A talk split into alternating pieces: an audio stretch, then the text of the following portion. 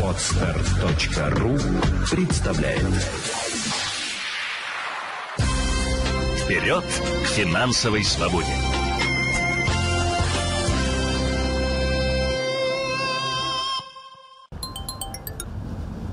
Алло? Здравствуйте, вас приветствует служба безопасности банка. Вы заметили подозрительные действия на вашей карте.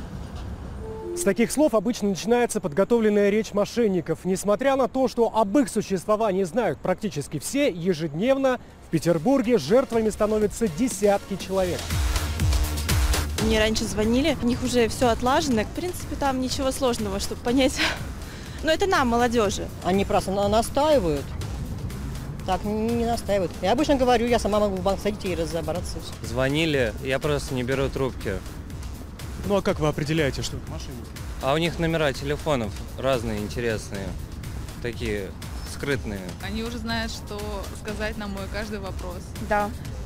И они спрашивают, как правило, все, все, всю информацию о карте. Принято считать, что страдают в основном пожилые люди, но в последнее время под ударом возрастная группа 30+. Мошенники специально выбирают самое неподходящее время для разговора. Это всегда какая-нибудь э, пятница или это выходной день, это желательно вечер, потому что они предполагают, что человек э, или находится в домашней суете, или находится, так скажем, где-то на, на отдыхе. Звонки поступают с незнакомых номеров и не обязательно из банка. Может позвонить якобы следователь, представитель коммунальных служб, медицинских клиник даже свидетель аварий. Есть ряд распространенных схем, и они постоянно совершенствуются. Одно из самых ярких за последние дни мошеннических схем – это непосредственно звонки от представителей банков, которые попали под санкции. Представляются и говорят о том, что вот заблокированный э, из-за санкций международных, и, соответственно, деньги ваши не в безопасности. Определить мошенников можно по следующим признакам. Звонят без запроса из какой-либо службы безопасности, полиции, некой информационной службы, из МФЦ, адвокатской конторы, отдела помощи по оказанию выплат и так далее. Они всегда тревожны, торопят, заставляют принимать необдуманные действия. Схема обычно испугать,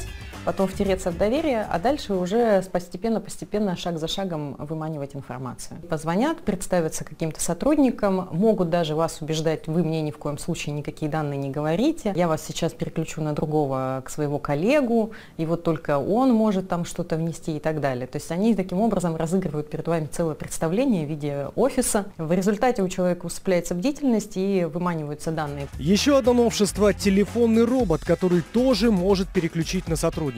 Таким образом, воры получают доступ не только к картам, но и сбережениям и инвестициям. Как же вести себя, если вы попали на мошенников? Я всегда призываю не общаться, не тратьте свое время. Если вы слышите, вам звонит сотрудник банка, положите трубку. Позвоните в банк по номеру, указанному на банковской карте, и спросите, действительно имеет место быть такая ситуация или нет.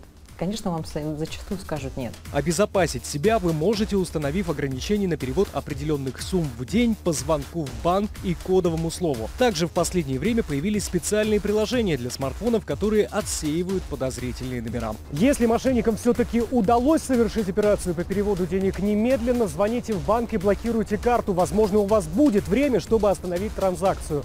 А после сразу же обращайтесь в полицию. Не теряйте бдительность и берегите свои деньги. Вперед к финансовой свободе!